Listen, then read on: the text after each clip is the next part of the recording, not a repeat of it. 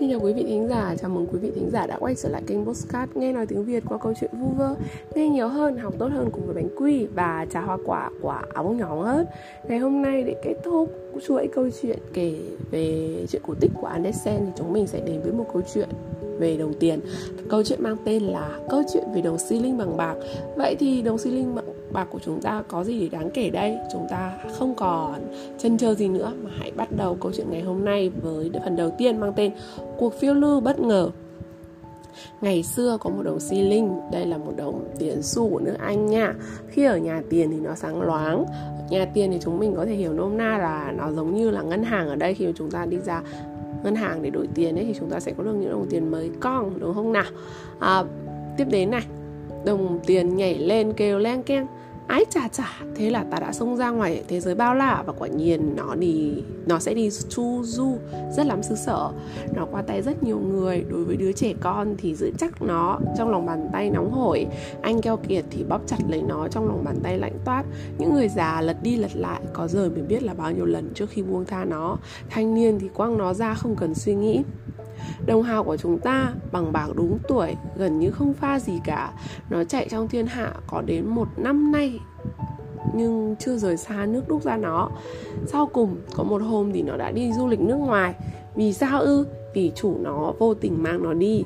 Ông ta đã chỉ định đem trong túi những thứ tiền mà nước ông ta sẽ đi tới. Vì thế, cho đến lúc khởi hành, Ông ta lấy làm ngạc nhiên khi trong ví có một đồng hào lạc lõng đến vậy. Ông nói, Thôi thì cứ giữ lấy nó. Sang đến đấy, nó sẽ làm ta nhớ đến quê hương. Thế là ông ta thả đồng hào, Đồng sinh linh của chúng ta đó, Rơi xuống đáy tiền Giày đáy của túi tiền đó. Nó nhảy lên mừng rỡ và kêu len keng. Thế là nó ở giữa vô số những người bạn nước ngoài. Họ chỉ đi đi lại lại thôi, Luôn có những anh mới đến. Với những hình lạ trên mặt, Họ chẳng hề đứng yên. Trái lại, đồng xi linh của chúng ta không động đậy. Vì thế người ta chú ý ngay đến nó. Đó là một điều vinh dự nhiều tuần lễ trôi qua đồng xi linh đã đi lắm đường đất trong thế gian, nhưng chẳng biết đi đến đâu cả. Những đồng tiền mới đến, bọn này bảo rằng nó là tiền pháp.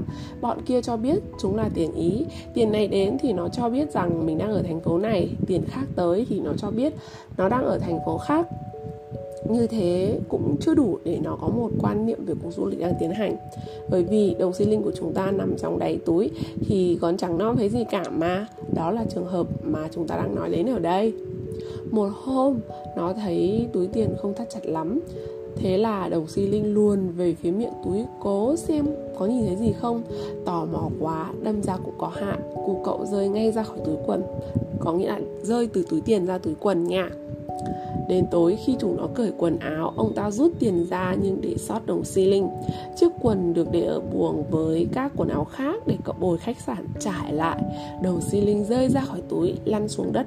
Không ai nghe thấy và cũng chẳng ai trông thấy nó. Hôm sau, bộ quần áo được mang trả vào phòng.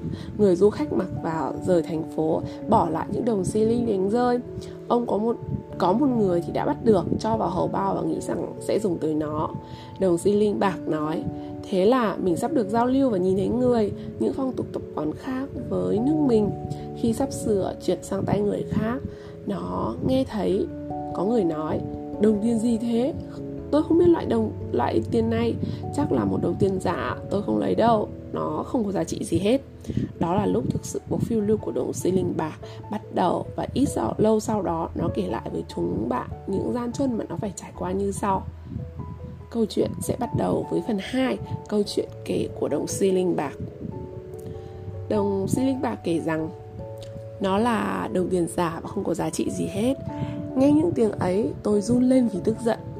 Dễ thường tôi không biết rằng tôi làm bằng bạc thật. Kêu song soảng và hình tích tôi chính cống là tiền thật hay sao? Tôi nghĩ rằng họ đã lầm, hoặc giả không phải họ nói tôi, nhưng không, chính là họ đang nói về tôi đấy. Đúng là họ đang đổ diệt cho tôi một làm một đồng tiền giả. Người đã nhận được tôi tự nhủ, để đêm tối thừa lúc chập choạng, mình sẽ đẩy nó đi. Quả nhiên, anh ta làm đúng như vậy. Đến tối, người ta nhận tôi không một lời. Nhưng hôm sau thì người ta bắt đầu mắng những từ thậm tệ. Họ bảo, đồng tiền giả, liệu mà tống nó đi thôi? Tôi run lên trong những ngón tay của những người tìm cách lén lút tuần qua cho kẻ khác. Tôi thử than rằng, khốn nạn cái thân tôi, được đúc với những nét rõ ràng và bằng bạc thật, làm gì cho phí công? Trên đời này, người ta không được đánh giá theo chân giá trị. Chân giá trị ở đây, tác giả nói đến chính là giá trị thật của đồng tiền bởi vì đồng tiền này đang nói rằng là mình là bạc nhưng lại không được đánh giá đúng đó. Bây giờ thì chúng ta sẽ cùng xem là đồng tiền của chúng ta tự nhủ như thế nào nữa nhé. Người ta không đánh giá theo chân giá trị mà chỉ do ý kiến của người ta về chính mình mà thôi. Ý là chính mình ở đây là nói đến đồng tiền bạc nha có lương tâm đầy tội lỗi thì chắc là ghê tởm lắm thay bởi vì dù vô tội mà chỉ có vẻ có tội thôi người ta cũng phải chịu khổ sở đến thế này. Uhm, lời tự nhủ của đồng tiền xi linh bạc ở đây chúng ta thấy là là một lời tự nhủ mà rất thâm thía.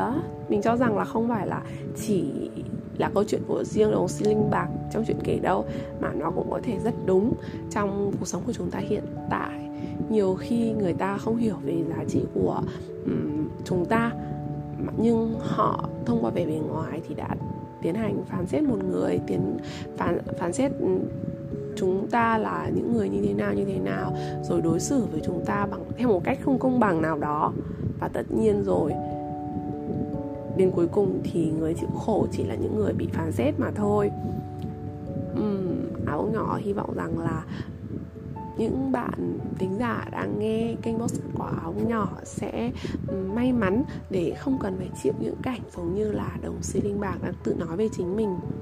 Bây giờ thì chúng mình sẽ quay trở lại câu chuyện nha. Mỗi lần người ta trao cho nhau giữa ban ngày ban mặt là tôi sợ run lên. Tôi nơm nớp, chờ cho người ta xem đi xem lại, soi mói từng ly, từng tí. Cân nhắc cân nhắc, quẳng tôi xuống bàn rồi khinh bỉ và nguyền rủa như sản phẩm của sự dối trá và lừa đảo. Đồng xi linh bạc của chúng ta có thể là rất đáng thương, đúng không? Rõ ràng là một đồng tiền thật, thế nhưng mà bởi vì sự kém hiểu biết, cũng không hẳn là kém hiểu biết mà có nghĩa là bởi vì là có những sự hiểu biết vẫn chưa tới mà khiến cho cu cậu phải chịu sự coi rẻ coi rẻ này uh, hiểu lầm về giá trị này và khiến cho cậu luôn luôn mong ước mong muốn được khẳng định giá trị và tìm được những người mà thực sự hiểu rằng cậu là một đồng xi linh bạc thực sự. Cứ như thế tôi sẽ rơi vào tay một bà lão nghèo khổ.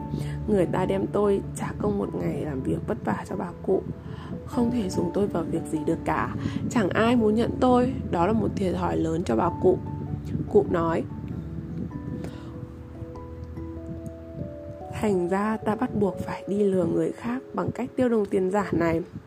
Tôi không muốn thế, nhưng ta không có gì và cũng không thể nào ăn tiêu sang như người ta mà giữ lại một đồng tiền giả. Thôi thì ta sẽ đành trả cho ông bán bánh.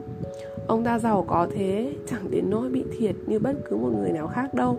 Tuy nhiên mình xử sự như thế cũng là một việc xấu. Tôi thở dài tự nhủ tôi còn khổ sở đến nỗi phải đè chịu lên lương tâm bà cụ già trung hậu như thế này nữa ư. Ôi, ai đã trông thấy tôi sáng loáng lên trong thời trai trẻ chắc không ngờ đâu, ngày nay tôi lại xuống dốc như thế này.